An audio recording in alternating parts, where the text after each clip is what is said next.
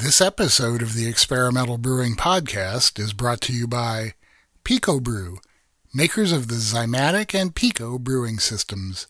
The brewing systems of the future are here now. Discover how easy and rewarding it is to make great beer with Pico Brew. And by Craftmeister and BTF Iodophor. When you absolutely positively need to make every surface clean, bust out the cleaner with professional power and homebrewer safety. Make better beer with better chemistry. Choose Craftmeister. And by Brewcraft USA. Want to make the jump to all grain brewing but don't want to spend thousands of dollars? Brewcraft USA has the answer for you. The 5 gallon Grainfather system lets you mash, sparge, boil, and chill with its all in one design. Available exclusively where Brewcraft USA products are sold. And by NicoBrew.com. NicoBrew.com is your one stop hop shop where Nico and his kilt take care of all your hop needs, with nitrogen flush mylar and only $5 to ship anywhere in the U.S. And with great international rates. If you're a pro brewer or homebrew shop owner, get a commercial account at pro.nicobrew.com to take full advantage of Nico and his kilt.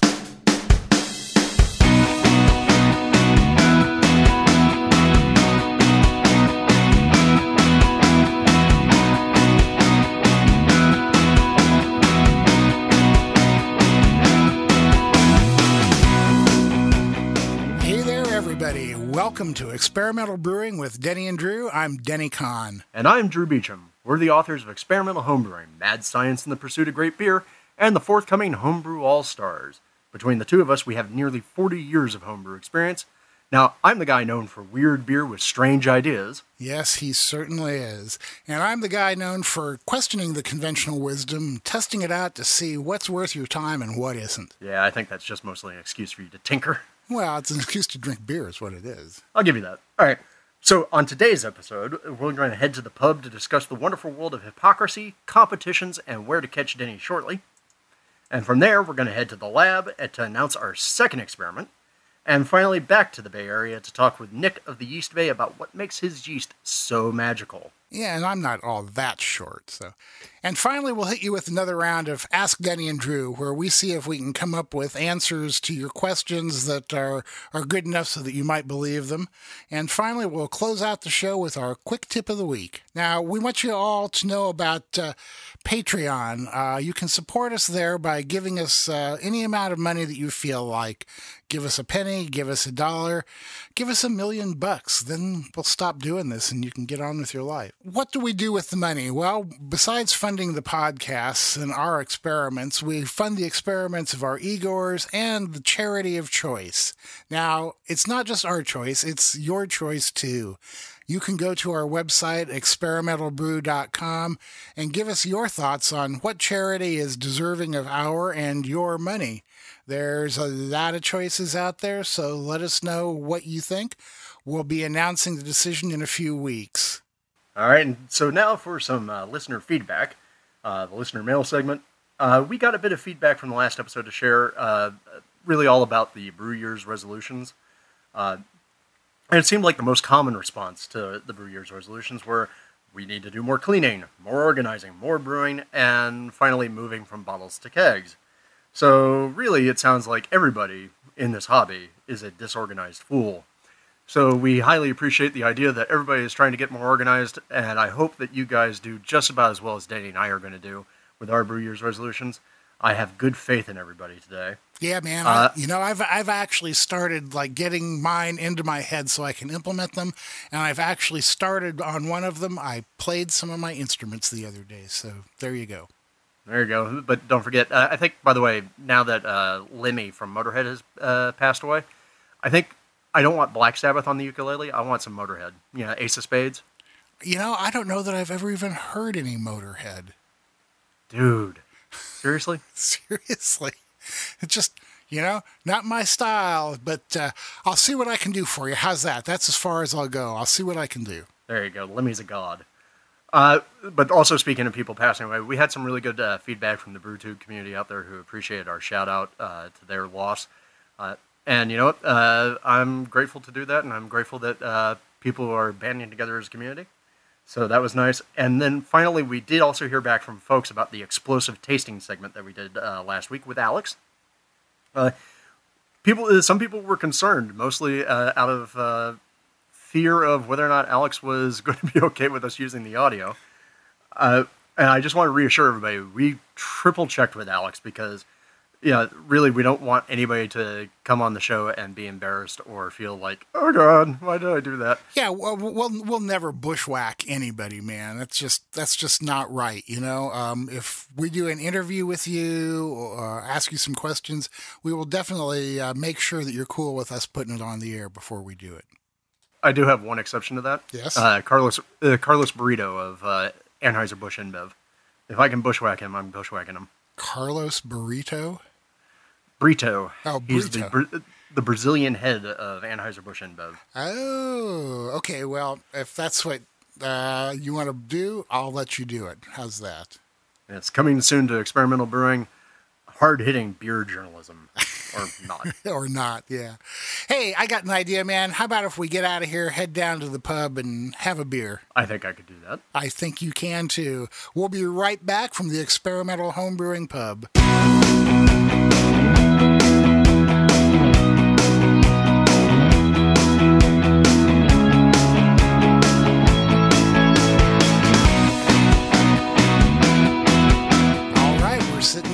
Experimental Brewing Pub at the corner of Everywhere and Nowhere in your town, USA, having a couple beers.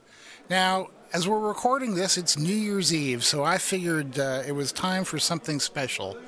I just uh, brewed my 493rd batch of beer, so I decided for New Year's Eve I would pull out one of the few bottles I have saved from my 400th batch and test it out. It's a uh, Belgian quad, uh, whatever that really turns out to be. Got a ton of D180 syrups and muscovado sugar. Comes out to about 12% alcohol, which is a lot stronger beer than I normally drink, but hey, it's New Year's Eve. What do you have today, Drew? Yeah, time, for something special. But hold on, I, I want to double check on something. Okay. Now, this was batch 400. Batch 400 brewed. Right. Uh, I, I, remember it was brewed. Well, actually, I have ProMash here in front of me, so I can see that it was brewed on May 27th of 2011. Uh, there you go. Now, do you do you only bottle the Century beers, or do you bottle a little bit of every batch? No, no, no. I I only bottle very very special beers because I'm just too freaking lazy to be bothered to bottle. That's why I stopped entering competitions. You know. Uh, but I decided that this being a pretty strong beer and uh, being a, a, kind of commemorative beer, I wanted to try and uh, have some around for my 500th batch. And I'm pleased to say that after four years, I still have four bottles left. So uh, I'm hoping to maybe hit batch number 500 sometime in the spring or uh, early summer and uh, break out the rest of the batch number 400 for that to see how it goes and then wait until you get to batch, uh, batch 600 to have the final bottles of batch 500? Uh, yeah, probably so, assuming I'm still alive at batch 600. Well, we'll do our best for that one. Thanks, man. I, right. I could use your help. So, what are you having today? Well, just because you know I have to, I have to tweak you yes. because it is New Year's, yes. and I can't, I can't ever live without doing that too. I decided uh, I got a great gift from my sister and my brother-in-law uh, who live in Florida, and it's from Funky Buddha, sorry, Funky Buddha Brewing Company of uh, Overland Park, I think, or Oakland Park, uh, uh, Florida. Yeah, Oakland Park, Florida, which is between Fort Lauderdale and Pompano Beach over there on the East Coast. And it's right up your alley, buddy, because it is a Funky Buddha sweet potato casserole strong ale.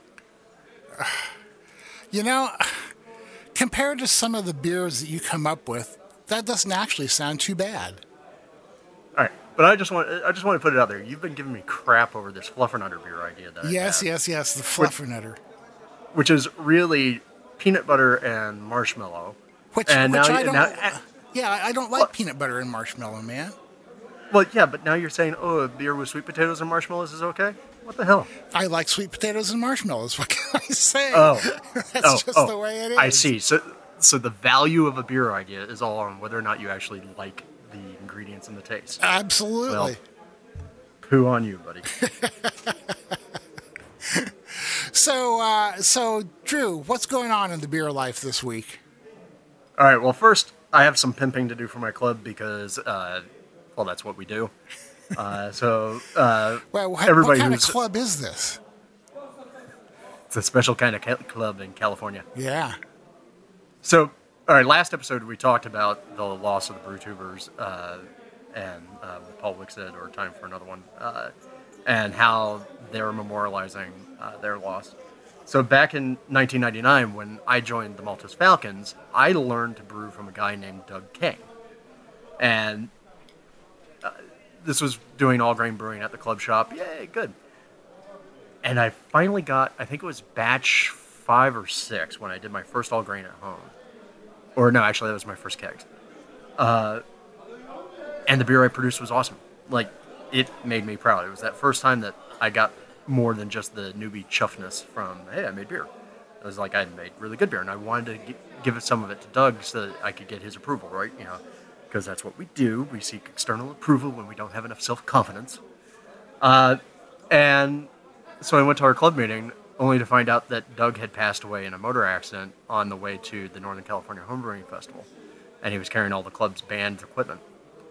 So, for a few years, we had a tasting party on his birthday, uh, which is in January, and we kept sampling his wares until they just didn't exist anymore. And so we decided to keep his crazy brewing legacy alive. Uh, we started a competition in his name called the Doug King Memorial Specialty Experimental and Lager Competition. Uh, it's a style, a set of styles that reflect the things that he was known for. He was really known for a beer called Doug Weiser, which he called the Beer of Kings, and it actually landed pretty close when Anheuser-Busch analyzed it once for us. It landed pretty close to their actual internal specs for Budweiser. And he did all that with two buckets with a bunch of holes drilled in it. So, and he would do things like throw potatoes or tortillas into the beer. So, very experimental and probably, you know, part of the reason why I am the way that I am. But entries are closing uh, rapidly. Uh, they're due on January 9th, which is just going to be a couple of short days after this episode uh, first premieres. But uh, you can find all the details for the competition on maltosefalcons.com.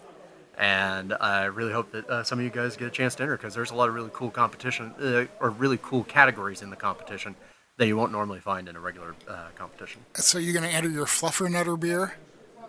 No, sadly, it won't be ready in time. Oh, bu- bummer, bummer, bummer. I would uh, love to see what the reaction to that was. So, so uh, well, it looks like the uh, brewery acquisitions are continuing, and uh, you know we've discussed this a lot, so we'll try and make this quick for all of you. But uh, the the most recent situation with uh, Anheuser-Busch uh, InBev uh, acquiring Breckenridge Brewery kind of deserves some comment, don't you think? Oh, yeah. I mean, look, I know we promised not to talk about this after we talked about it for the first two episodes, but this is kind of one of those things that interests me in what's going on in the craft beer world right now. So, and this one has a unique angle to it because Breckenridge is part of a bigger group, and I think they just sold off Breckenridge, but Wynkoop is still remaining independent and a couple of other things. But the part that really strikes me as interesting about all of it is that back when Elysian was first acquired uh, in the, the thing that kind of kicked off the whole year of brewery acquisitions up in Seattle, uh, in an interview with the Denver Post uh, newspaper, the brewmaster and general manager of Breckenridge Brewing Company, uh, Todd Usry, I think, I, I don't know how to say his last name, but uh, Todd, he was quoted as saying, The big thing to me is the craft beer industry was built on individuals and stories. When breweries sell out, uh, sell out, I think there is some serious authenticity that is lost and that the brand loses. We're not corporate, we are entrepreneurial and individual. Now, what's really interesting about that is after the sale was announced, uh, ABI did their usual PR dance, which they do every time they buy one of these breweries, and they trotted Todd out to deliver the typical, oh, the beer will remain unchanged, the people involved will be unchanged, yada, yada, yada, BS. So it's the same line every time. Go look it up. Every news story that you'll see, eventually there's a PR press release from somebody connected with the brewery that says exactly these sorts of things. So, I mean, interestingly, to me, not only is there that sort of, oh, well, oops, uh, hypocrisy going on in that in that sort of conflict of statements, uh, but also the real concern circles back to exactly what we had talked about, and it's reflected in another one of his quotes where he complained that uh, Anheuser-Busch's acquisition of Elysian was going to make it even harder for them to get into a major retail chain because now ABI and their distributors could come and say, oh, well, hey, you want craft beer? We have Elysian, and offer that as an alternative. Well, so to that, all I can say is, uh, well, I wonder who's the alternative now. At least they're not going to have any more distribution problems. Yeah, right. I mean, uh, it, to me, it just, I mean, yeah, hypocrisy is kind of going light on them. Uh, if uh, they didn't want to do this, they didn't have to do it. You know, if they and if they are in a position where they had to sell because they needed the money that bad, then they should have couched it like that and said, "Hey, look, we didn't want to do this, but we had to, and at least we'll still be around." But well, and you know what? What well, gets me is that everybody is directing their ire toward Anheuser-Busch, which, you know, is not necessarily unwarranted. And there are people going, well, I'm not going to be buying that brewery's beers anymore. And and I understand right. that, but yeah, right. That's that's your theory. I'm not quite there, but uh, still, don't remember that it takes two to tango. Uh, it, it's not Anheuser Busch buying up these breweries uh, against the brewery's will. So yeah, these aren't forced buyouts because these aren't these aren't public companies for the most Right. part. Uh, well, here's here's my other thing is that so in looking at some of the stuff about the Breckenridge sale, what it really seems like is a lot of it was based around the idea of well, we needed the money to be able to expand. Well, here's my question: Why the hell do you have to keep expanding? you know, yeah, it's like wh- wh- when did when did the world of craft beer become all about? Uh, oh, we have to be in 50 states. Uh, I don't know. That's me. Well, yeah, Uh, I mean, you know, I, I mean, and you can't. I mean, everybody has a different business plan. You really can't criticize them for that. You know, it, just because their business plan isn't your business plan, that's fine. But you know, is this the only way they can do it?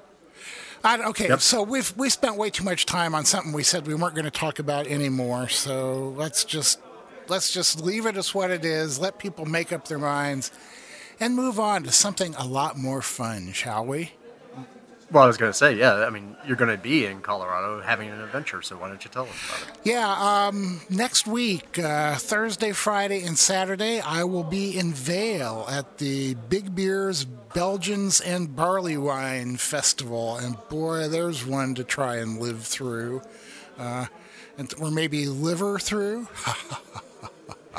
Well, I, yeah, I'm, I'm just I'm I'm laughing at the thought of you at a at a big beers festival since uh, big beers aren't your thing. Well, they used to very much be my thing, but uh, for for various age and medical related reasons, I've really had to limit my intake of them. But uh, it doesn't mean I don't enjoy them still. So I will be taking many, many very, very small samples of all these beers. Uh, I'm going to be doing a a seminar there uh, based on the one that uh, that you and I do, uh, although kind of like with my own special slant because you won't be there, so I can really make fun of you then. It sounds like it's going to be a great festival. It's at the Cascade Vail Cascade Resort, I believe it is. I think that there are maybe some tickets still left for some of the seminars, but uh, I know that a lot of the events, the tastings and the beer dinners and stuff like that, are already sold out. But if you're in the area and you want to spend a weekend at a beautiful resort with some really incredible beers, come on by. Make sure you say hi if you're there. Well, I, I think it would be more worthwhile to go to just to see if you end up looking like a frozen hippie popsicle like the end of The Shining. That that might very well be. You know, I, I guess I'll have to practice my here's Denny. Hey. Yeah. Okay, so let's uh, let's get these beers sucked down, uh, get out of here, back to the lab, and talk about the uh, next experiment coming up, huh? All right, let's do it. All right.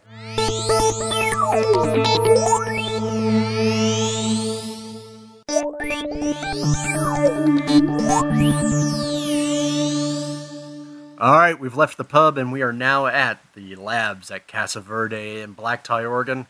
And for our, so we're going to talk about our second experiment.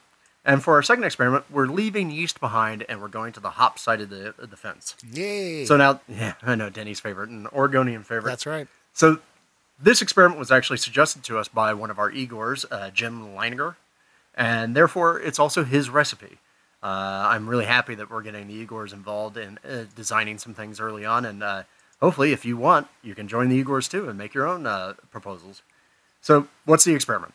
Well, it's been stated that thanks to the chemical properties of all the uh, aromatic essential oils and hops, that the way that we're adding our hops late into the boil, or uh, even later than that, is causing us to potentially lose a fair amount of aroma, namely from our hot hop whirlpools. So when I first started brewing, I think when Denny first started brewing too, because we started about the same time. Mm-hmm. If you wanted, if you wanted hop aroma, your primary strategy was drop a bunch of hops into the kettle at the very last minute, give them a spin, and then immediately start chilling your beer uh, to you know be able to you know go forth and make beer and get uh, get the beer out of the danger zone and get the yeast to work, uh, so you had the least risk possible. So recently that's changed a little bit. Now you're seeing people talk about, oh, well, we want to do these hop whirlpools, but we're going to take a lesson from like Russian River or Firestone Walker, and we're going to do a hot whirlpool that's been partially chilled. So the recent strategies have said, okay, well, turn the flames off on your kettle, partially chill the beer, get it down into the 170 range, so about 76C, before adding your hops to the whirlpool, and then go and whirlpool it and let it stand for 10, 20 minutes, right? So it's a great, great theory. Uh, the idea is that you're preserving more of the oils, and you should be able to get a finer, richer hop aroma from the same hop dosing. So, but there are further suggestions that basically say our oils that we're wanting to preserve from the hops are volatile to around 140 Fahrenheit or 60 C. So, an even newer tactic suggests that instead of going down to 170, that you'll get even better hop aroma and preserve more volatiles by chilling all the way down to 120 Fahrenheit or 49 C before adding your hops and doing a whirlpool. So, why bother with all this? Well, we are in the middle of a giant period of the IP of everything where people are trying to maximize hop flavor and aroma of our beer. And since we've moved out of the epic macho stage of maximum IBU damage to the palate, people are trying to figure out ways to pack in more hop flavor without increasing the number of IBUs. And so one of the problems is when you do those hot whirlpools, like the really hot ones, you're somewhat still picking up bitterness because you're still getting isomerization of uh, alpha acids at that point. So in theory, not only does 120 give you more volatile oils in the beer, it also gives you less bitterness contributed by those late addition hops, so you can better control your profile and get a very hoppy beer with a more restrained bitterness. Yeah, you know, and it, it's interesting. Some people that, uh, oh, for instance, there's a there's a little brewery I consult for, and he's been experimenting with whirlpool hopping, and I suggested that he uh, maybe go to a lower temperature. I think he was at 170 or 180, uh, and when I suggested that he try a lower temperature, his reaction was, well, I'm really afraid of infection if I dry hop it, you know, below 160, which is the pasteurization, or if I add whirlpool hops below 160, which is about where pasteurization occurs. And, you know, and uh, the whole time I'm thinking, but dude, you dry hop the crap out of your beers. You don't seem to worry about it then. So, anyway, so if some of you out there have that same worry, uh, don't try it. It's just beer, you know. Yeah. So yeah, I mean, I mean, really, these, I mean, these things are still sitting in hot wort. Yeah, they may not pasteurize everything, but you really, you do throw those things into your keg or carboy cold. Yeah. So, so why worry about yeah. it? So let's uh, let's let's give a, a little rundown here on how this experiment is going to work. The question that we're asking is Does steeping at a reduced whirlpool temperature of 120 degrees Fahrenheit improve the hop character over more traditional brewing practices of adding the hops just post boil, right? Uh, the hypothesis that we're working with is that there will be a qualitative, noticeable difference between the beers with the lower temperature variant displaying more hop aroma.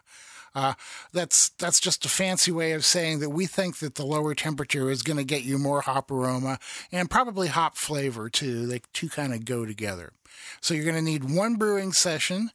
The uh, process is that you boil all the wort and have two vessels set aside for whirlpooling. Um, after the uh, wort is uh, is boiled and you're ready to start chilling, uh, you want to run half of that wort off to one of those vessels and uh, chill it down to 120 before you start uh, adding your whirlpool hops.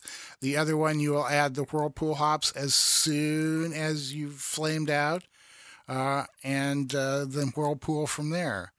Uh, use only one Whirlpool edition per vessel. Remember, we don't want to get introduce too many uh, uh, variables into here. So, and before I get on, because this is going to get confusing, I just want to let you know all of this info is on the website at experimentalbrew.com. So I'm just going to run through it real quick here.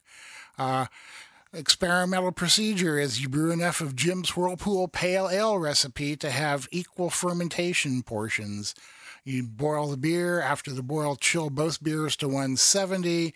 At this point, split half of your post boil uh, wort into another vessel and add the first addition of Whirlpool hops. Stir vigorously or recirculate with a pump. Continue chilling the other portion until it hits 120. Add your second addition of Whirlpool hops into that. After each kettle has steeped for 30 minutes, you finish chilling down to fermentation and pitching temperature. You ferment both batches in the same space, same type of fermenter, same temperature. We've said it before, and it still goes here.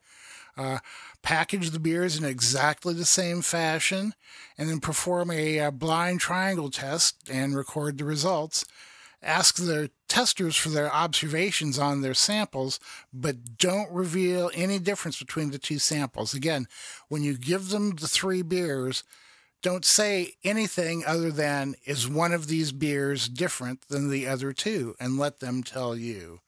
Uh, the recipe, like I said, is on the website. Uh, so get on it, brew it, let's get the results and see what we think. Yeah, and I'll just say right now, the recipe that's up there is uh, Jim's Whirlpool Pale Ale, and it's a really nice kind of classical, uh, large American pale ale uh, with a fairly stout amount of hops. So, uh, one other thing that's going to happen out of this, uh, we're very happy to announce, uh, is that NicoBrew.com, one of our sponsors, the Hop Warehouse, is providing the hops for this experiment. Yay, Nico! So, Thanks, man. Yeah, Appreciate it. Yeah we're fully taking advantage of Nico and his kills. I don't know what an image that is. But yeah, again, just to be certain, we want to really give a big shout out to uh, to Nico for uh, providing the hops for this experiment. That's uh, that's way cool of you, man. So, anything else about uh, about this experiment? I mean, I, I'm I'm really looking forward to seeing what happens here because it's a good theory. But you know how theory uh, happens to some interact with reality. Yeah, exactly. You know, so, so, yeah, so let's find out. Maybe maybe the we'll find out that you do need a little bit more heat than 120 to really extract all the goodies. But you know, there's only one way to really find out, and that's do the experiment. Well, and then drink the beer. Yeah, right. There's that too. All right. Just as a reminder, everybody, uh, this is our second experiment, and what we're planning on doing as our schedule going forward is typically we'll be doing about two episodes a month, uh, given the way the calendar works out. And so the first episode of the month is going to be when we announce an experiment, like this episode. The second episode of the month, we're going to discuss the results of a previous experiment. We don't expect anybody's going to turn these beers around in two weeks. Uh, that's kind of ludicrous. So uh, most of the experiments will take us about six weeks. Sometimes they'll be longer-lived experiments. Uh, but in typical uh, typical fashion, our schedule should be First episode of the month, experimental announcement. Second episode of the month, experimental results. So expect next week's episode to have the results of our first experiment. Yay! I'm looking forward to that, man. That's going to be cool. So, uh, we have another one of our interviews for you coming up next here. Uh, we'll be right back after we take off our lab coats and safety glasses and run that interview for you. It's just about time. It's just about time. Don't you think it's about time we talked about beer? So come on in. So, thanks to our sponsor, Craftmeister, Drew and I uh, visited the Bay Area. That's the San Francisco Bay Area uh, a few weeks ago, and we took advantage of the, the trip to meet with a whole bunch of different people in the beer world and talk to them and uh, interview them about uh, about various things. One of the people we talked to was Nick Impellitteri, the uh, owner and founder of the Yeast Bay, who is uh, coming out with a bunch of really, really interesting stuff. Uh, we did this uh, interview sitting outdoors at the Trappist in downtown Oakland, so you're going to hear a lot of chatter from the people around it. Uh, just think of it as uh, additional atmosphere and getting you in the mood to have a beer. Well, it is really. It's, we're going back to the pub. Uh, just this time, it's the Trappist pub. That's right. That's right. So, Yeast Bay uh, is a nano startup yeast company. is that correct? Yeah, they're they're really small focused, and I think what people should hopefully take away from this interview is uh, Nick has a real love of all things crazy bug like, and so what he decided to do is instead of trying to set up his own big yeast company, he's actually working with White Labs. White Labs handles all of his yeast wrangling, and he's the one who isolates and identifies cultures that he wants White Labs to hold on to, and then they sell. Uh, he sells them under his name. So they do all the production work, and he does all of the exploration, which I think you'll discover in right. the interview is his real love. Yep, it certainly is. So, uh, so here we are talking to Nick Impellitteri of the Yeast Bay. So uh, we're here at the uh, Trappist in beautiful downtown Oakland, sharing a couple of beers. I'm having a Reality Czeck pils, uh, and I'm here with uh, uh, Nick and Nick of Yeast Bay, and he's about to have an Allagash White whenever it gets here. So, uh, and we're currently sitting out here on the patio, so that's the reason why you may be hearing a little bit of noise, but hey, whatever. All right, so uh, Nick, uh, why don't you go ahead and uh, introduce yourself? Yeah, my name's uh, Nick Impellitteri. I'm the owner and uh, sole proprietor of the Yeast Bay. we're a small yeast company out of San Leandro, California that basically focuses on isolating new, unique yeast and bacteria for homebrewers and craft brewers to use in their worldly endeavors. All right, there we go. Yes, worthy endeavors, beer. All right. So, uh, just to kick things off with uh, one of my favorite questions, uh, what is your favorite curse word? Uh, probably f- It's just like you can say it anyway. You can be like fuck. You can be like fuck. You know. All right. So far, so far it seems like uh, fuck is the universal curse word. You'll probably hear it a lot. Maybe it's just that we're recording in Northern California. It's all the same. All right. Well, here, real quick. Cheers. there we go. Mmm, beer. Oh, that's good. I needed that. I've spoiled my uh, my job. Actually, it's free beer now, so it's just walk up to the cooler and grab one. See, now that's way different than my job. My job doesn't allow me to have any beer whatsoever. No, no booze. and Booze is not allowed on, on property. All right. So, uh, for people who don't uh, who don't know your background, uh, why don't you just go ahead and give us like the, the minute long story of Nick? Yeah. Well, I was I was born in Milwaukee, Wisconsin. Um, you know, I went to school just north of Milwaukee. Uh, did my undergrad in Stevens Point. Yeah, I did my undergrad in uh, molecular microbiology with a minor in chemistry at uh, UW Stevens Point, and uh, then did grad school at UW uh, Madison, and then I ended up landing out here at a job at Fremont, California, working in uh, particle R&D. And after four and a half years of that, I just recently started a job doing more cell engineering work in Emeryville. All right. Uh, for those of you who aren't uh, scientifically literate, including me in this particular case, what is cell engineering? Uh, well, basically, what we try to do is we try to take organisms that people use for industrial fermentations, where they actually run a fermentation to force a, a organism to produce some molecule.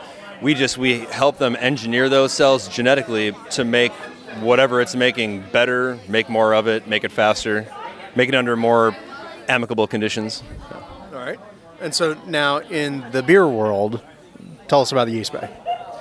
Well, the yeast bay is really all about just culturing and you know making unique yeast and bacteria, uh, either culturing single strains or uh, making blends with uh, a number of strains that we isolate. Yeah, really, what we're all about is adding value to homebrewers and craft brewers by providing new organisms for them to use. Uh, you know, as an ingredient, I think yeast is it's very dynamic, and I think especially on the on the commercial scale, a lot of brewers have trouble trying to find hop contracts, which is a way that they've tried to produce unique flavors. Um, malt, you change that, you're kind of changing the style of the beer. So I think a lot of brewers are starting to turn to to yeast as an alternative to produce these unique flavors for them. When did you first discover beer? Beer. As in, like making beer? Well, like good beer, like like oh my beer. Oh man, that was probably in college. Yeah, yeah. It's actually uh, Central Waters uh, out of Amherst. Yeah, awesome brewery. Pro- probably some of my first good beer. I was like, holy, like this is what beer should taste like. It's crazy. Right. And so then you know uh, once you got uh, the the beer experience, now how'd you how'd you become a brewer? Oh, I actually didn't jump into homebrewing until I took one of my last classes in college. Uh, it was an advanced micro class, and uh, my teacher was just kind of using brewing as a shameless excuse, uh, using the class as a shameless excuse to just brew, you know, for free on, on the college's dime. So we had a, a, a fermentation science unit in class, and I was, you know, I was just graduating and kind of moving out on my own. I thought, you know, I kind of need a hobby, and I think this would be fun, to kind of get to do science at home. So uh, the brew we made in class went really well, and I just I got psyched from there, and yeah, kind of got out of control. All right, and what was the beer that you made in, in class? Oh, we made a porter. Any, anything unique about it microbiologically? Nope, nope. Just like pitched 1056. It was an extract batch. Yeah. See, now this is one of those things I wish that we had done in college, make beer, but uh, we wouldn't have gotten college credit for it. So uh, obviously, I chose the wrong major. Yeah. All right. So now you talked a little bit uh, about uh, how you think yeast is going to be one of the big characters for brewers in terms of differentiation, making new flavors. Uh, what, what, do you see the trends being? What are people moving towards, and what, and what are you trying to encourage? I think definitely brewers are moving more into kind of the funky, wild realm. So I'd say that's what we're what's the biggest growing sector of the Yeast Bay is definitely uh, wild cultures. So people are just buying Brett left and right. They just want to toss it in everything and see what it does, you know. And it's really dynamic organisms where, where you can use it in primary, and you can get one flavor flavor profile out of it, or you can use it in secondary in a beer that's already been fermented with something else that maybe threw out some flavor compounds. It's going to take them, break them down, and turn them into something totally new. It's a, it's a very transformative organism when it comes to the beer. So it's I think that's why a lot of brewers are getting psyched up about it, and think that's why I'm, I'm selling a lot more of it. All right. So now, since you produce a, you're really deep into the Bretts.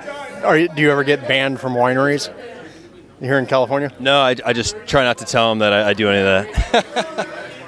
I'm, I'm, sure they'd escort me out. Yeah. you do what? No, out, out, out. Um, uh, Actually, a friend of mine that works at a winery stays when he stays at our place. He stays in our guest bedroom, which is essentially my lab, which probably has Brett floating all over the place. So maybe they get some surprises in that winery. I don't know. Well, you know, it, you just got to start watching the news and see if they suddenly start winning awards for different reasons, and then you can go, I can take credit for that. Um, so, I know one thing that seems that we're discovering now, or a lot of homebrewers are discovering, is that uh, before we used to kind of treat Brett as uh, Brett. It's Brett. You know, that's all it is. And then people got, oh, Lambicus and Bruxellensis and, and a couple other things. And now it now seems like people are starting to realize, oh, there are all of these different strains going on. Uh, can you talk about like you know what do you what do you see the differences and like what do you what do you want people to find in these Bretts? Oh, absolutely. I mean, the genetic variation in Brett it, it's huge. It's probably bigger than SAC because the genome is bigger. Uh, and I think a lot of people, you're right. There was some dogma around, especially Brett B. I always saw this in forums It's like, "Oh, you want a funky beard? It's like, "Brett B." Just use Brett B. All our isolates that we sell right now, currently, are Brettanomyces bruxellensis at species identification level, and they produce the whole gamut of, of flavors and aromas. It's like funky, barnyard, a little bit of phenolic to just super fruity. Most of them are very dry. Yeah, they just they're very unique, very dynamic organisms. And and uh, what do you think's the most interesting Brett character you've gotten so far out of something? I'd probably say the the strong strawberry notes out of our Lochristi blend. I, people really dig that, and it's it's pretty unique. I remember the first time that I did a test fermentation with it. I was kind of you know I fermented some like pale wort with it, low hops, kind of like just a background base wort, so I could get good feel for the yeast. And uh, it was like month to month, I'd just be tasting some beers, and all of a sudden I was just like, holy, holy. F- this is crazy! Like this, the strawberry was just super in your face. It was, it was amazing. I never got that character out of out of any yeast. Uh, which strain was that again? The Lochristi blend. Because now here, here's part of the reason why I'm fascinated by this because uh, one of my favorite beers out there is Fantôme. right? And now I've been to Fantôme. There's absolutely nothing consistent about Fantôme whatsoever. If you ever, if you ever go to the brewery, it looks like a falling down farmhouse because it is a falling down farmhouse that was shelled during World War II. And one thing that Fantôme is known for is there's this faint, strange strawberry character that hangs in the background. And the only time I've ever managed to, to capture it is when Tyler King was with the Bruery down in Placentia. He had an isolate of Fantôme's Brett and pitched that into a beer, and boom, there was this big strawberry character. So now I'm wondering uh, the Lochristi uh, blend that you have, or the Lochristi strain, if that not the source. I know it's not, uh, not the source, but I'm wondering if it, if it may not give off some of those same characters. If people, because nobody can find commercially the same Brett strain for Fantôme.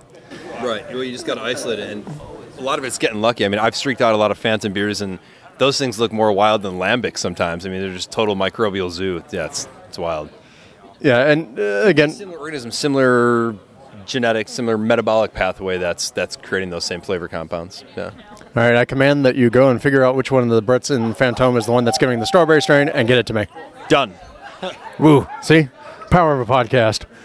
All right. Um, uh, so we've talked a little bit about Brett.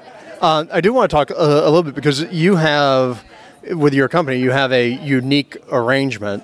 You know, you, you talked about the fact like your your office is your is actually your yeast lab, and most people think, oh, hey, you know, you- you're running a yeast company, therefore you've got sterile propagation equipment and producing uh, yeast everywhere. But you've you've done it differently, and I'd, I'd want you to talk a little bit about that. Yeah, I mean, basically, what what culturing organisms like this really boils down to is it's it's just it's all technique and it's practice. If you have good technique and you practice culturing these organisms out in the open, what you really need is just what Louis Pasteur had. He had a couple alcohol lamps and a clean surface to work on. That's it. And if you're careful, you can yeah you can stave off contamination really easily. And then uh, in terms of yeah, once you isolate everything, right? You know, you're not you're not making your yeast there in your in your office, right? So uh, now, what are you doing to to educate everybody on that? Right. So actually, um, I have to credit uh, Jim Withee of GigaYeast for this. He actually, when I was starting the Yeast Bay, guy sat down and, you know, I, I called him. I reached out to him on, on email, and he said, "Yeah, you know, give me a call. I, I had some questions about what it's like starting a yeast company. I wasn't doing anything approaching his level, and uh, he gave me probably the best piece of advice I ever got. And he said, you know, it seems like you really like." culturing the organisms and, and evaluating their flavor and aroma and their character, but it seems like you don't want to manufacture it. And I said, no, I had no interest in putting a huge capital investment in. Um, and he said, well, you know, what you should do is you'll pay more on the front end, but you should look at contract manufacturing. And that's just like a light bulb went in on my, oh, you know, over my head. It's like, holy shit, that's a great idea. So I reached out to a number of yeast companies, and actually, I, I didn't get a very good response, and I was I was a little I was pretty bummed. I thought it just wasn't going to work because no matter what, I wasn't going to do it myself. I wasn't going to manufacture it, and uh, all of a sudden, Neva from White Labs got to me, and we started a really great dialogue. And you know, she went back and forth with Chris, and and it just it worked out really well. You know, it took about four to six months to cultivate the relationship, but uh, yeah, it was pretty much the second half of 2013. We worked everything out and. We launched in 2014. It's been going great. Yeah, it's, it's a wonderful relationship. White Labs, the people are phenomenal. They're awesome to work with. Well, and I- was going to say you, you briefly mentioned Neva, Neva, uh, Neva Parker from White Labs, who I forget exactly what her title is now. It's like director of lab operations. Yeah, and, and Neva is basically the the hands and uh, the the hands of White Labs. She's the one who makes it makes it actually operate. She's like the everything on the operations end. Yeah, she's she's great. She's you know just uh, total wealth of knowledge, and yeah, I mean obviously they're willing to take risks too. You know, I mean I was probably a huge gamble for them, and it's I think it's worked out, but. Um, yeah, you know, they, they, I think they really thought outside of the box and thought, hey, let's try to diversify our lineup. So I, I'm, I, I tell people it's, it's kind of like this. I'm kind of an R and D arm for White Labs, and they're a contract manufacturing arm for me. So it's, it's a, it's a good kind of give and take relationship. Well, and what I think is interesting is that, yeah, a lot of people talk about, oh, hey, you know, contract brewing or partner brewing, yeah, and people understand those terms. But I, I think really with you, it's like the first time I've ever heard of, oh, I, I have a, a manufacturing partnership, a contract par- partnership for yeast. So that, that's kind of uh, interesting and different. And I like the fact that you say, hey, it gives me the ability to focus on, you know, the stuff I love. Yeah, absolutely. I think with respect to the marketplace of you know, people being interested in new yeast and new yeast companies, I think that gave us instant credibility from a quality perspective. That people said, okay, this guy's isolating unique stuff. Well, maybe he makes it like shit, and there's like contaminated, got all sorts of issues. But when they see the White Labs name behind it, they know that it's going to be quality. It's made in a professional facility that has, you know, state of the art techniques. It's yeah, I mean, you know, at some point in time, I mean, who knows? Maybe at some point you'll wander off and go do your own thing if you ever decide that's going to be your thing. But you for know, now, a lot of a lot of people ask me. I, I always tell them no. I, I, don't think I would. I like the relationship that I have with White Labs is, is so good. I don't, I don't think I'd change it. It's you know, if it ain't broke, don't fix it. It's it's going very well, and, and I, I enjoy what I do for my day job too. So I, I would never want to give that up. So I've, I found a happy medium where I can kind of I can have I can have a wife, I can have a day job, I can have a side business. You know, I can sleep every now and then. sleep's overrated, but uh, but what it sounds like is you are the yeast manufacturer equivalent of uh, Denny and I, where you know you love to make uh, you love to explore the yeast, but you don't want to do it professionally full time. And Denny and I love to do the beer thing, but we are going to be the last two homebrewers in America to ever open up a brewery. so, I just said never, never, never. all right, so. Uh, let's go on to a little bit of beer uh, beer talk now. You're having an Allagash White right now. Oh yeah. Uh, what beer do you find yourself longing to drink? Honestly, this is one of the ones that I drink every time I go somewhere where I know they serve it. I'll get it. It's especially at the end of a long day, super refreshing. Like the pear and citrus esters, phenomenal. It's a nice dry beer, a little earthy. It's, and a lot of that is actually the yeast character. I've isolated this yeast before. I've evaluated it. It's it's phenomenal. It's very good stuff. Their house strain is about as good as it gets in terms of Belgian yeast, especially for pale worts. It's great. Well, there you go. Do you have any fermentation recommendations for people trying to, to do that sort of stuff? Like an Allagash white style? Yep. Oh, definitely. I mean, their yeast, I haven't used it extensively in dark wort, but I've used it a ton in pale worts, like Belgian style wits, Belgian pales, and yeah, those those two styles are phenomenal with this yeast. Absolutely. All right. So now, obviously, you get to play around with a, a lot of unusual strains. So this uh, this question may be a little cheating for you, or a little easy. But uh, what's the most unusual beery thing you've ever done? The most unusual.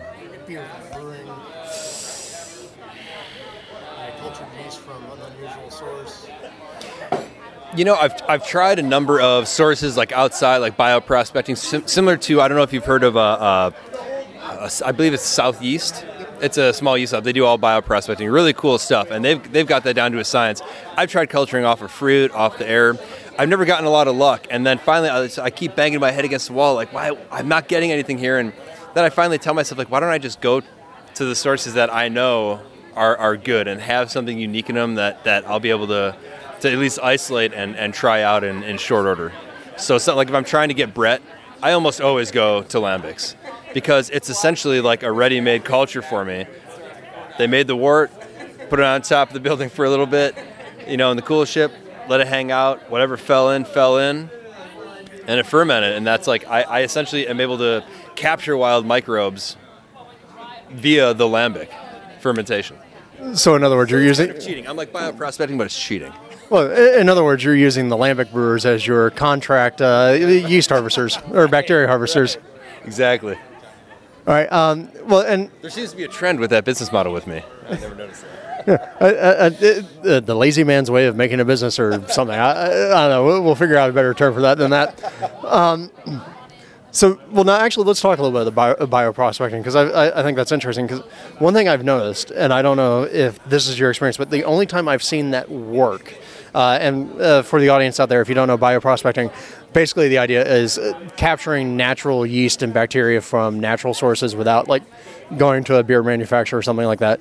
Uh, you see a lot of people doing things off of fruit, like throw fruit into some wort and see what you get, uh, or uh, leave exposed jars of wort to an environment and see what grows. A lot of times you fail miserably, and sometimes you get something interesting. A lot of times you fail miserably. Um, and in fact, I think the only time I've ever really seen it work is people doing it in relatively agricultural areas. You know, like, hey, you know, I'm in a, an orchard or something like that because there's interesting stuff floating around there. I've tried to do it in uh, in my hometown of Pasadena, yeah. and I've gotten one thing out of probably about 20 attempts that actually did something interesting, and the rest of them were terrible. Yeah. But then again, I also live about a quarter of a mile from a freeway, yeah. so probably a bad environment. So, uh, any thoughts? Got a lot of a lot of a lot of airflow from all the moving cars. You know, it's probably whipping stuff around. Might be some interesting stuff out there. There you go. All right. Um, so, what is the worst thing to ever happen to you while brewing? Oh, hmm, that's tough. I mean, I've never really hurt myself. I'd say the worst thing, which really isn't that bad. Um, once I was probably drinking too much. It's back in Milwaukee. I was draining my mash tun into my boil kettle, and I had the uh, ball valve open on my boil kettle, and I just kind of walked away and noticed it. Come back, and there's like eight gallons of wort all over my floor. Yeah, that, that, that's when the, that's when you start to that's when you start to learn the lesson of uh, hey, uh, don't drink while brewing. I, I limit myself now. I have a beer during the mash, then a beer during the lauter, and then I have one when I'm done brewing. I try to limit myself to three. See, and that's even more than what uh, Denny does because uh, Denny, you don't have anything until you're done, right? No, man, I uh, I get started early, I finish early, and then I reward myself with about five beers. Uh, D- uh, Denny likes to uh, load all of his beers into one short window. All right. I have a word for that, right? Yeah, I think it's called binge.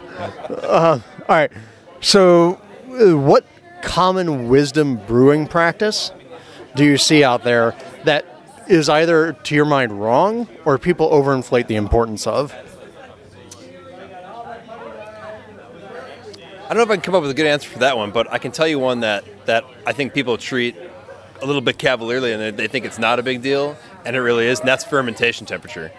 Um, yeast do really weird shit when you get out of their preferred temperature range, and these strains have you know different windows that are good. And I see a lot of people all the time, like they have their first beer and they're like, "Oh, dude, like I did everything right." And it's like, "Okay, well, what'd you do with the carboy?" Well, I like set it in my room. How how, how does your room? Oh, it's like 80. Well, well, that's not going to do anything good for the yeast, you know. And it's shooting out all kind of off flavors. And I'd say that's definitely one of the things that brewers, especially a lot of new ones, don't put enough weight on. And I always tell people the first major investment you should make: do not go from extract to all grain. Get yourself fermentation temperature control. It's the best thing you will ever do. Uh, yeah, uh, and I, I totally agree. And, and actually, I think uh, in a little bit I'm going to have an article out there about, hey, you know, extract doesn't actually suck. It's just mostly new brewers who suck.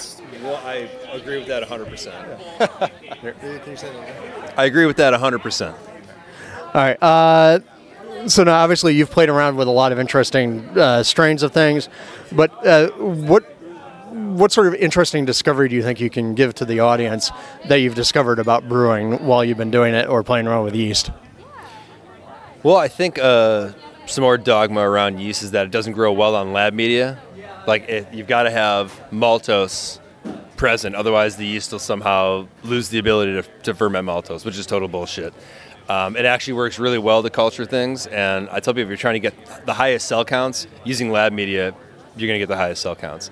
That goes for Brett and Sack. And if, if you look at uh, Chad Yakobson's research, his, uh, his, his project on Brett, you look at him growing in wort versus MYPG, which is lab media, and uh, that lab media it's produced way more cells.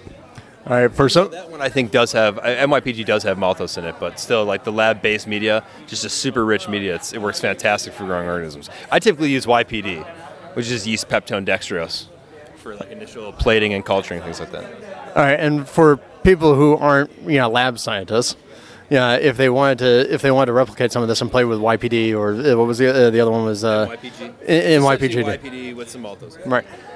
If if people normal brewers like you know say Denny wanted to play around with that, how how would they be able to get uh, get their hands on that? My recommendation is get yourself some lab media from any any different host to play. I mean, you can just type in YPD media, and you'll come up with page after page of places to buy it. Um, but what you really need to do, if you're isolating organisms, you really need you, you can't just sanitize it by boiling it. You really should sterilize it, and that's I mean, pressure cooker is a great investment. Uh, You can also pressure can wort for starters. It's fantastic. It's super quick. That way, you know, you just have all this wort on hand. You're not boiling every time you're trying to make a starter. So if you're brewing like every week or two, you're not constantly making a starter. Just pop one out of the fridge and get her going. But yeah, I'd say um, like media, petri dishes, some streaking loops, um, and a pressure cooker, and, and and an alcohol lamp or just a blowtorch. You're good to go. So it seems like you know for a little over hundred dollars, based on how big your pressure cooker is, you could get started in doing all the yeast culturing stuff that you wanted, right? I started I started my company with about two thousand dollars. Yeah. There you go. It was with an expensive incubator, so it doesn't take a lot of equi- it doesn't take a lot of fancy equipment. And actually, my first incubator, when I very first started doing, like really just like just started out, and I was like, I'm gonna try to give this a go. It was a a Rubbermaid container that I insulated around the sides and put a heating pad under, and then I I, dr- I literally drilled holes in it, and then I would take these little insulation pegs out to adjust the temperature to where I needed it to be. It was it was pretty janky, but it worked. It worked fantastic. That, that's pretty much the definition of cheap and easy, right there. Well, and, and I was also going to say uh, f- uh, for the other obligatory plug for experimental homebrewing, if you want a, a good recipe for how to pressure can starter wort, just pick up our book. It's right in there. See, look, uh, that, that's the uh, the ad announcer voice, man. All right. Uh, let's see. Uh, all right. Now this one's going to be uh, this one's a, a three part question. All right. But hopefully easy parts. Oh, actually, two of them should be easy. One of them will probably be really hard for you. All right.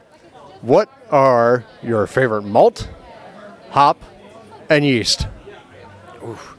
Malt, I'd say probably Maris Otter. Um, love using it in barley wines. I actually make like a black barley wine. It's I, I roll through that pretty quick. It's it, yeah, it's fantastic beer, and yeah, that, the malt gives it a lot of character. I like it. It's like a really rich two row. Um, favorite hop? I'd have to be boring and say something like Citra or Galaxy. That's what I've been hopping all my like Bretted saisons with recently, and I just it, the character and it's just it's great. It's easy to go overboard though. I've had times where I've added way too much. It's like holy shit, this is just it's just a little bit too much. Um, favorite yeast? Now we get to the hard one. Which of your children? Dun, dun, dun, dun, dun. Huh. I would honestly probably have to say our saison blend. Both strains in there are really good. Um, yeah, either that or our, our northeastern abbey, another fantastic one. Well, and and I I've used your saison blend, and I think it's up on my saison guide, and it it is it is actually a really wonderful strain uh, or really wonderful blend. So I I heartily enthusiastically recommend that. Um, all right. So, uh, what is something that you wish that more people would drink or explore?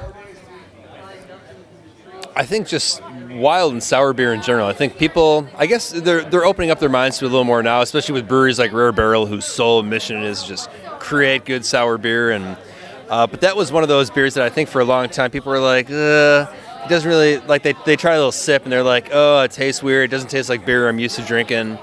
And uh, I've actually talked to Jay Goodwin a lot about this, and that was like the whole impetus of them starting the Rare Barrel was that they wanted to produce beer that people didn't have that reaction anymore. That they thought, holy shit, this is great. Like this is what sour beer can be, and that's yeah.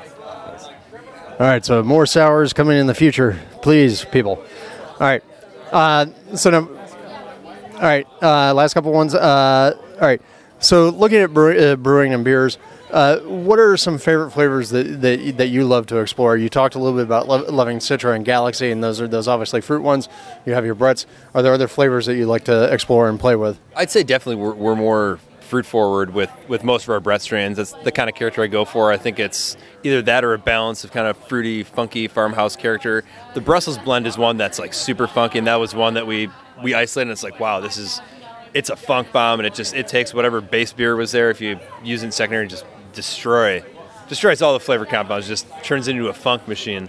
But definitely like the fruity flavors and aromas in beer.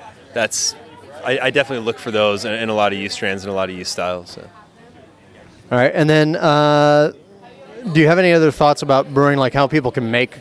You know, since we're talking sour beers and and you have all these Brett cultures uh, as well, these funky cultures. Any other thoughts that, that you think people really need to understand if they want to make really high quality funky or sour beers? I would say don't be afraid to repitch your mixed culture. A lot of people freak out about it and they worry about the proportions.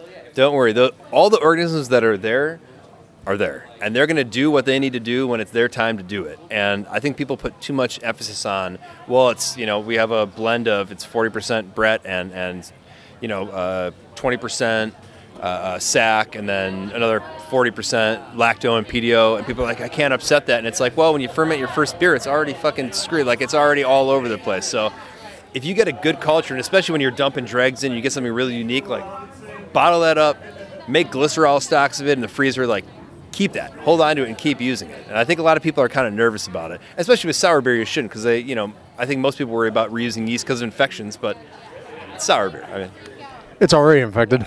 it's already infected, exactly.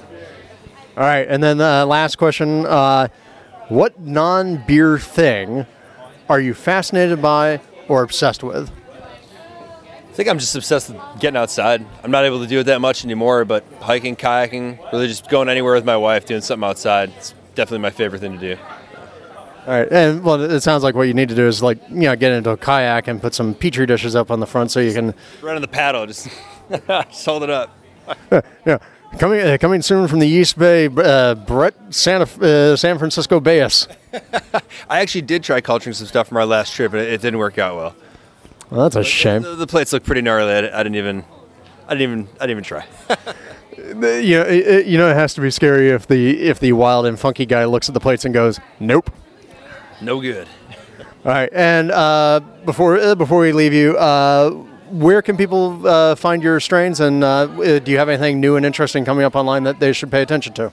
Hopefully. So uh, at uh, www.theyeastbay.com. That's our main website where you can, if you're in the United States, you can buy our cultures directly from homebrewers. And it also has uh, commercial pitch information uh, for commercial brewers all around the world. And also, we sell uh, wholesale to homebrew, homebrew shops and in the United States and just abroad all over the world. So all that information is on the commercial orders section of our website. And uh, we actually do have some exciting stuff coming up. We have a, a few Brett strains that we isolated recently from a very unique beer. Uh, it was a collaboration beer between a brewery in the United States and, and one in Europe. And it was fermented 100% with Brett. Fantastic isolates we've gotten out of there. And we're hoping to have some single strain Brett isolates that are just really good in 100% Brett fermentations. All right. Well, and, and of course that one from the strawberry one from Fantôme, right? That's coming up, right? Ah, I'm working on it. We actually, uh, the Brett that I've isolated recently from that beer, I'm actually doing for, uh, uh, that was a project for a local brewer in town. So very excited about it. All right, awesome. And well, uh, everybody, uh, you know, please definitely check out the Yeast Bay. Uh, I, like I said, I've used a couple of a couple of the saison strains in my saison project, and they are awesome. And I'm still waiting to get to get down the line into more of the Brett stuff, but I think that's going to be in part of my brew year's resolutions. So uh, yeah, thanks Nick for uh, coming out and uh, sharing a beer with us and, uh, and talking to the audience. Yeah, thanks for having me, Drew. All right. Cheers, man. Cheers. Okay, that was Drew and me talking to Nick and Impellitteri of the Yeast Bay in San Francisco about some of the cool stuff that he's doing. Thank you very much for your time, Nick. We really appreciated that. We're going to take a break right now. We'll be back with uh, Q&A, which ought to be interesting. And uh, we'll have the quick tip of the week, and Drew will be talking about something besides beer. It does happen.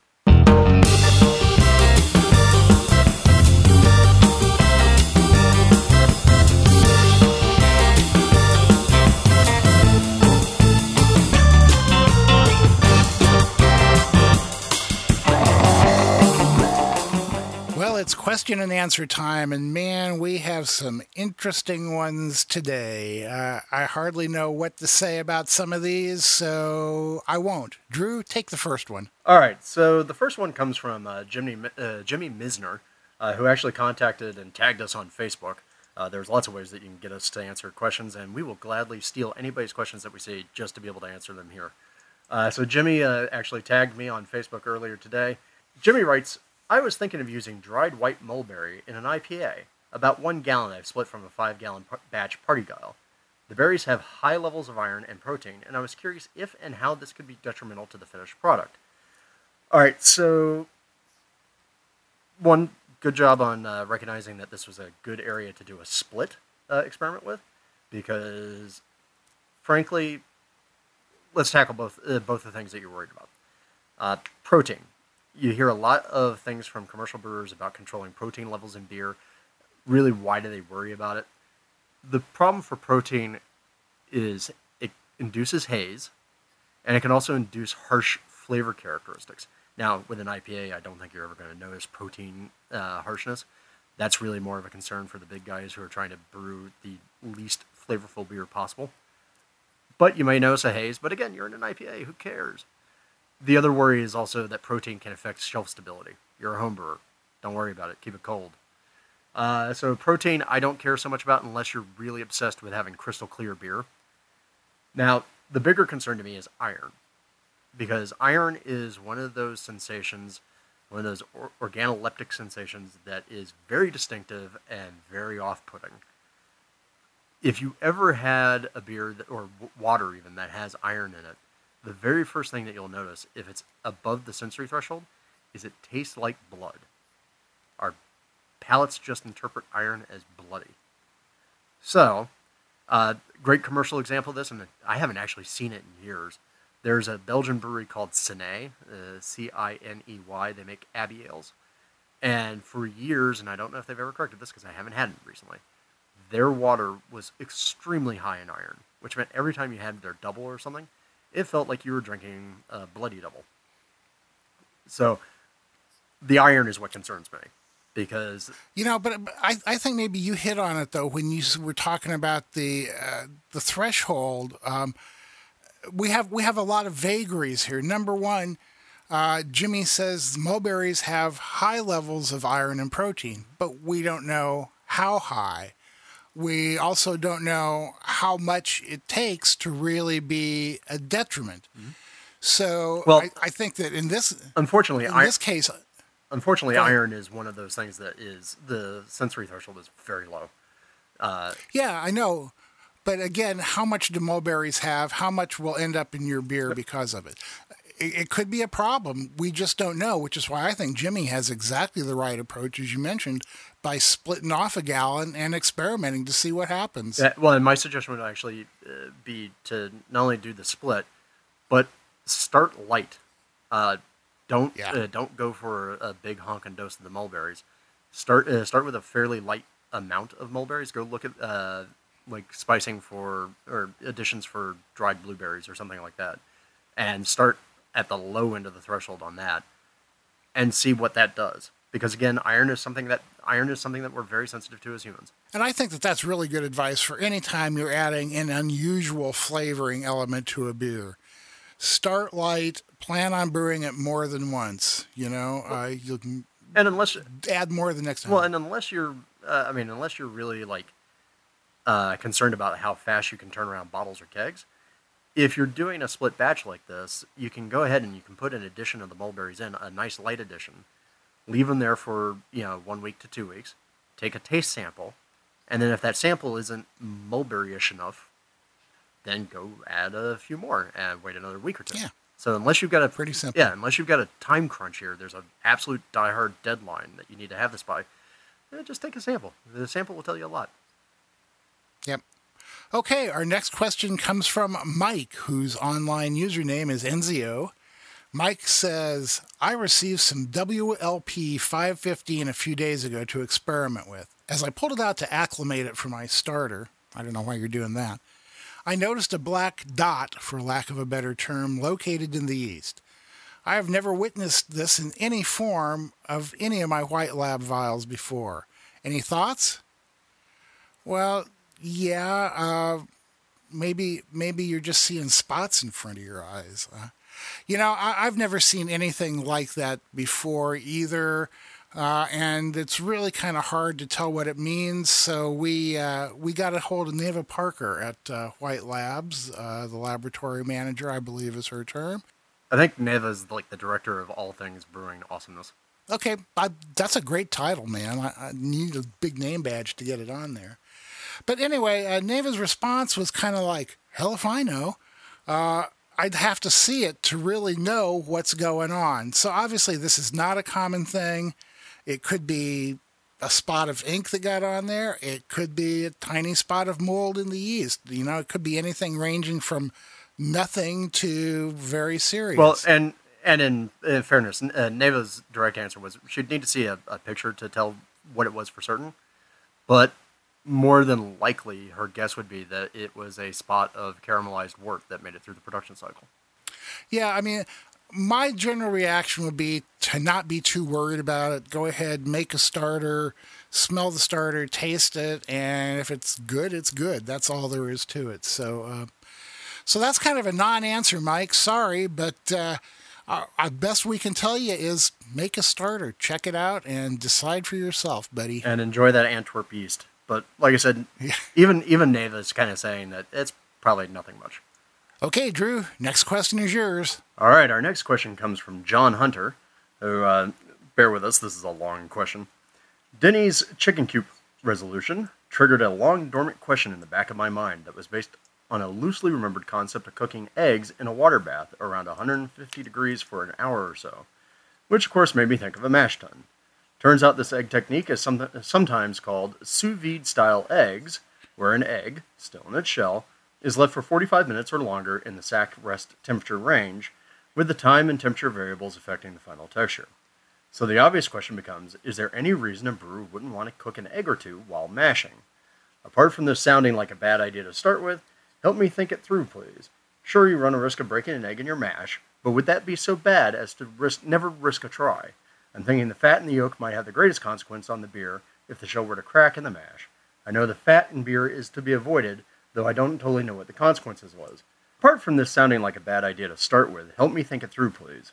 Sure, you run a risk of breaking an egg in your mash, but would that be so bad as to never risk a try? I'm thinking the fat in the yolk might have the greatest consequence on the beer if the shell were to crack while in the mash. I know fat in beer is avoided, though I don't totally know what consequences it has. But yolks also solidify when in boiling water, so would it have the same impact? Ideally, the proteins would get cleaned up with the hot break.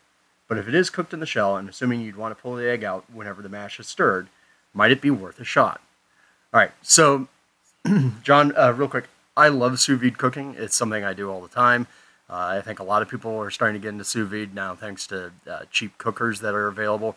Used to be that you had to spend thousands of dollars in order to pull this trick off, but you're totally right. Um, for anybody who doesn't know, sous vide cooking is effectively super high temperature controlled, like brewers do for mash, but for cooking. So instead of just having boil or cold or you know simmering water, or high flame heat, you actually have the ability to dial in your temperatures. So yeah, sous vide eggs or the 65 degree egg or all sorts of different names that it has, totally doable at a mash range. I would totally uh, think it's a thing to do to give it a try. Now, you're right that at mash temperatures you're going to get different textures based on how long you let it sit in, but for the most part, you're it's right in that territory of 45 to 65 to 70 minutes uh, at 150 degrees is one of the desired temperature ranges. So go for it. Have yourself breakfast. Uh, yeah, I mean, to me, it seems like, yeah, it's like if you want to do it, sure, fine. I'm not sure that uh, it's all that exciting uh, a thing for me, but, uh, but, you know, to me, it raises a question about going the other way what about using a, an immersion circulator like you'd use for making sous vide in your mash tun? Ever thought about that? Yeah, the problem comes that most of the sous vide circulators that are out there on the market, uh, particularly for home use, are limited. I think uh, generally somewhere below 20 liters in terms of total volume. But ah. but most importantly, they're not designed to circulate liquid that has sugar and solids in it.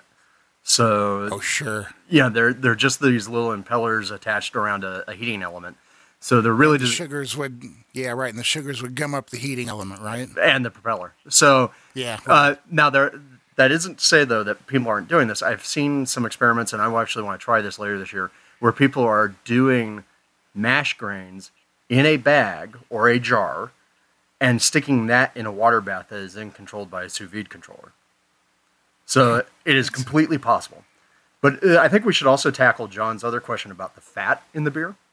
Because sure. he, he's like, well, what happens if it breaks? All right, so we typically avoid fat in beer, and people get obsessed with beer clean glasses where all the fat's been scrubbed out. And the real reason for that is fat interferes with heading.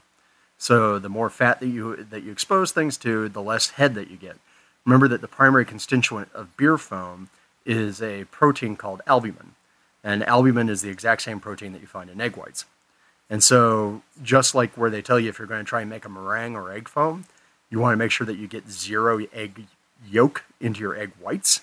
It's the same thing with uh, beer because the egg yolk would interfere with the albumin's ability to be able to form a foam.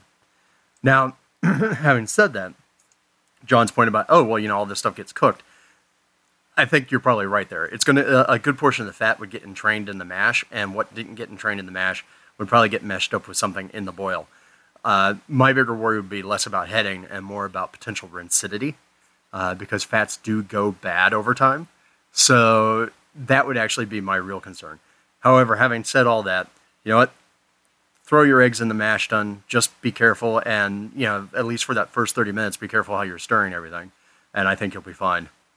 And maybe, maybe uh, if you are bound and determined to do this, uh, put the egg in a plastic bag before it goes into your mash tun. So if it breaks, the mess is contained. Yeah, just make sure to suck out all the air, just like you're doing a sous vide bag for a steak or anything else. Right.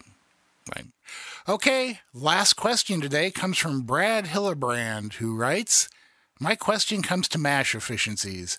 I recently purchased a pump to recirculate wort in the mash tun on a RIMS. Efficiencies are in the 60% area. I adjust the mash pH to between 5.2 and 5.5, and at the end of the mash, I drain as slow as I can. My efficiency was higher when I just let the mash sit and then batch sparge twice. Excuse me here. This is uh, where I do my little happy dance. Yeah, yeah, yeah, yeah, yeah. Okay.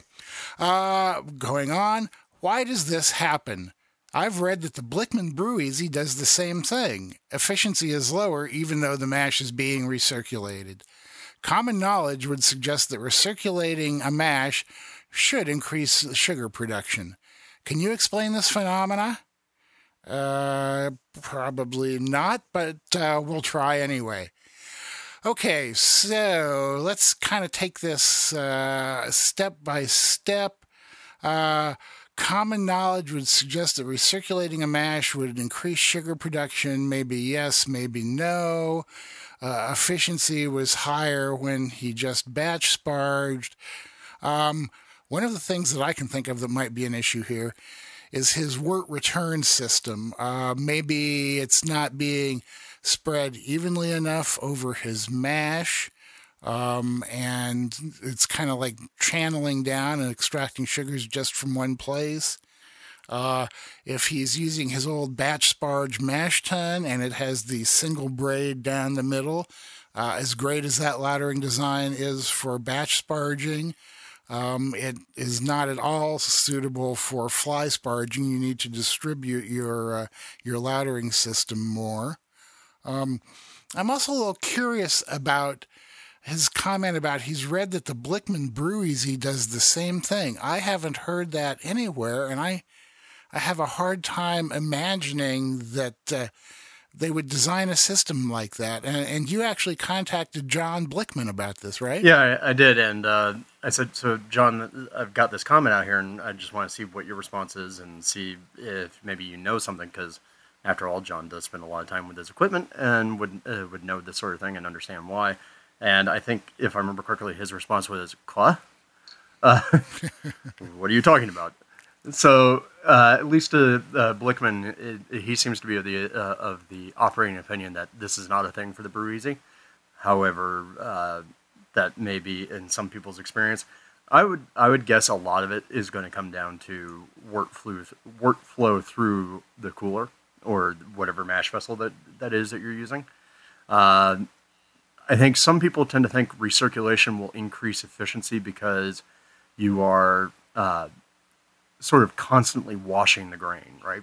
So picking up starch, pulling it into into the wort, hopefully exposing it to uh, enzymes so that it can then be converted into sugar, and keeping it from getting uh, sort of stuck in your your mash. So I, I get why people think that that might be the case, but in this in this particular case, I'm going to guess that the the real culprit is drainage, and you probably have corners of the mash that are still sort of uh, wet with a lot of sugar. Yeah, I, I think so. Uh, you know, and again, there are just like like a lot of these questions turn out to be there are too many unknowns here to really uh, be very certain about anything. So uh, I would say, Brad, start by taking a look at the design of your wort return and laddering systems and see if you can find anything there that might be uh, a cause for this.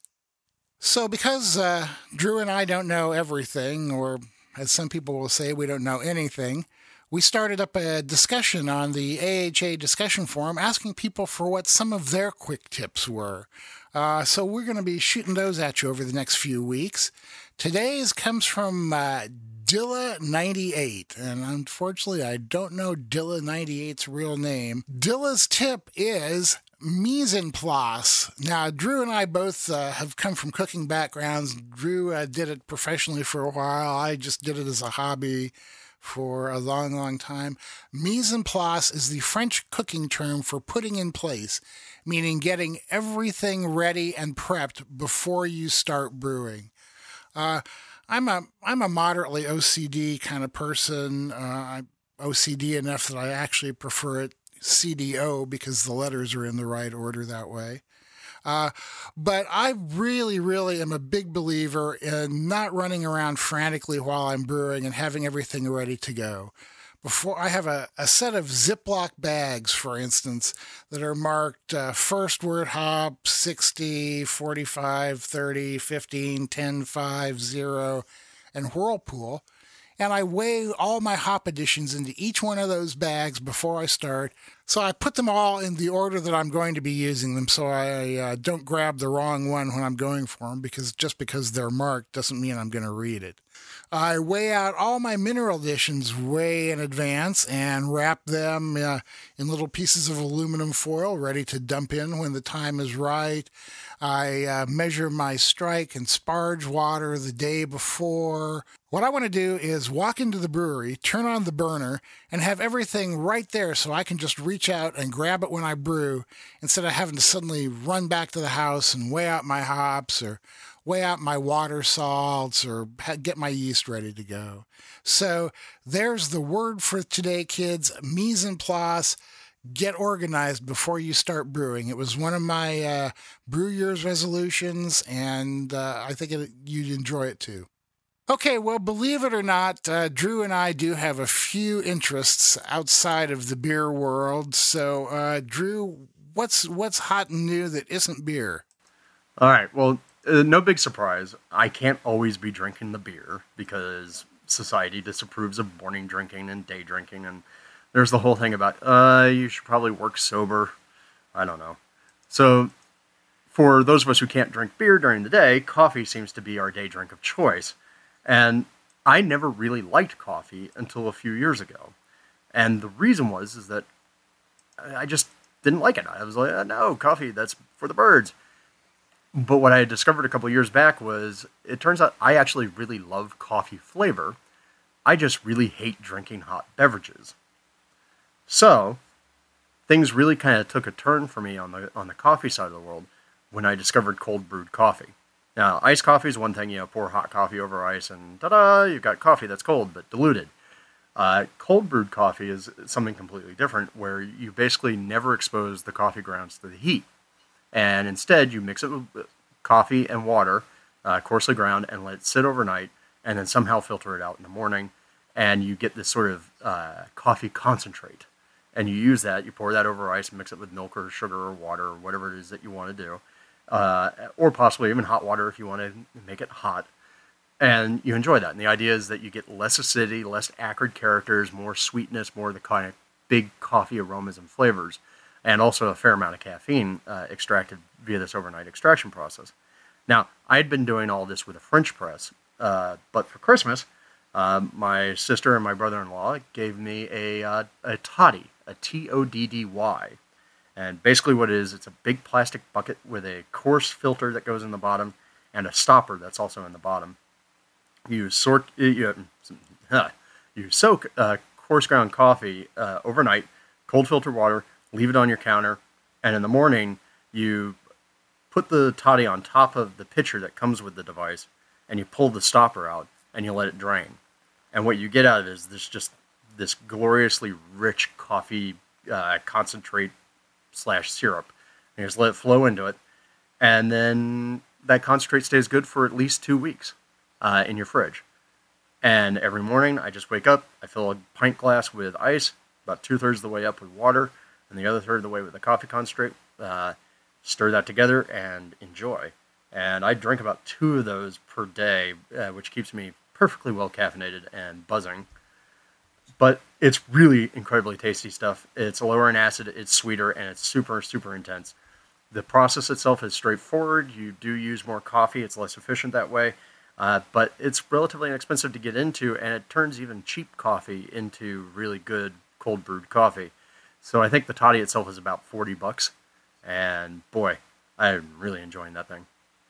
You know, and I'm I'm not a fan of cold coffee, iced coffee. I like my coffee hot, but I do like uh, the flavor from cold brewed coffee. So uh, I think I'm going to have to look into that. So. Yeah, and hey, it makes good beer additions. Makes good beer additions. Oh, I, I see.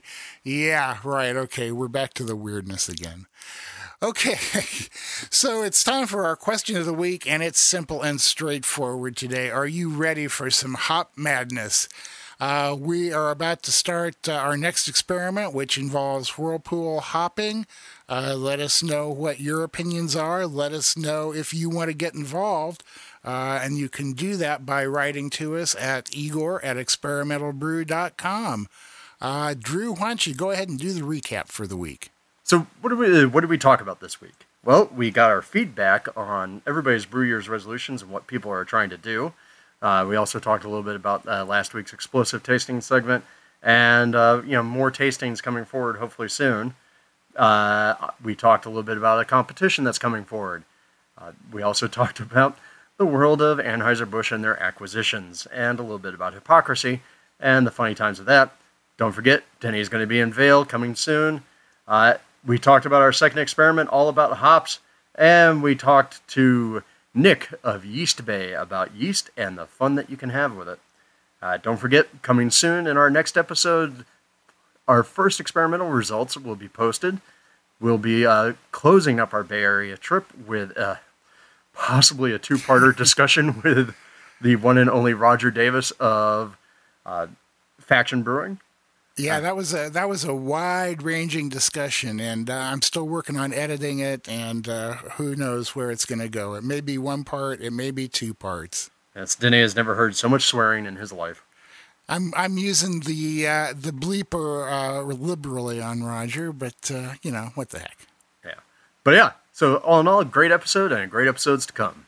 Yeah, so uh, thanks a bunch, guys, for joining us here on the Experimental Brewing Podcast. You can catch all of our latest adventures and writings by going to our website, which is experimentalbrew.com. Don't forget to follow us on Twitter. Uh, we are at Experimental Brew. We're on Facebook. We're on Instagram. And we're probably like uh, on Drew's phone somewhere, too. Uh, Multiple. if you want. if you want to uh, ask us questions, suggest topics or recipes or experiments or just rant and rave, you can email us at podcast at experimentalbrew.com or you can email us each individually. I'm Denny at experimentalbrew.com. He's Drew at experimentalbrew.com. So thanks for coming along on the ride. See you in a couple weeks. Until then, remember, brew experimentally or brew wacky. And we'll see you on the next episode of Experimental Brewing.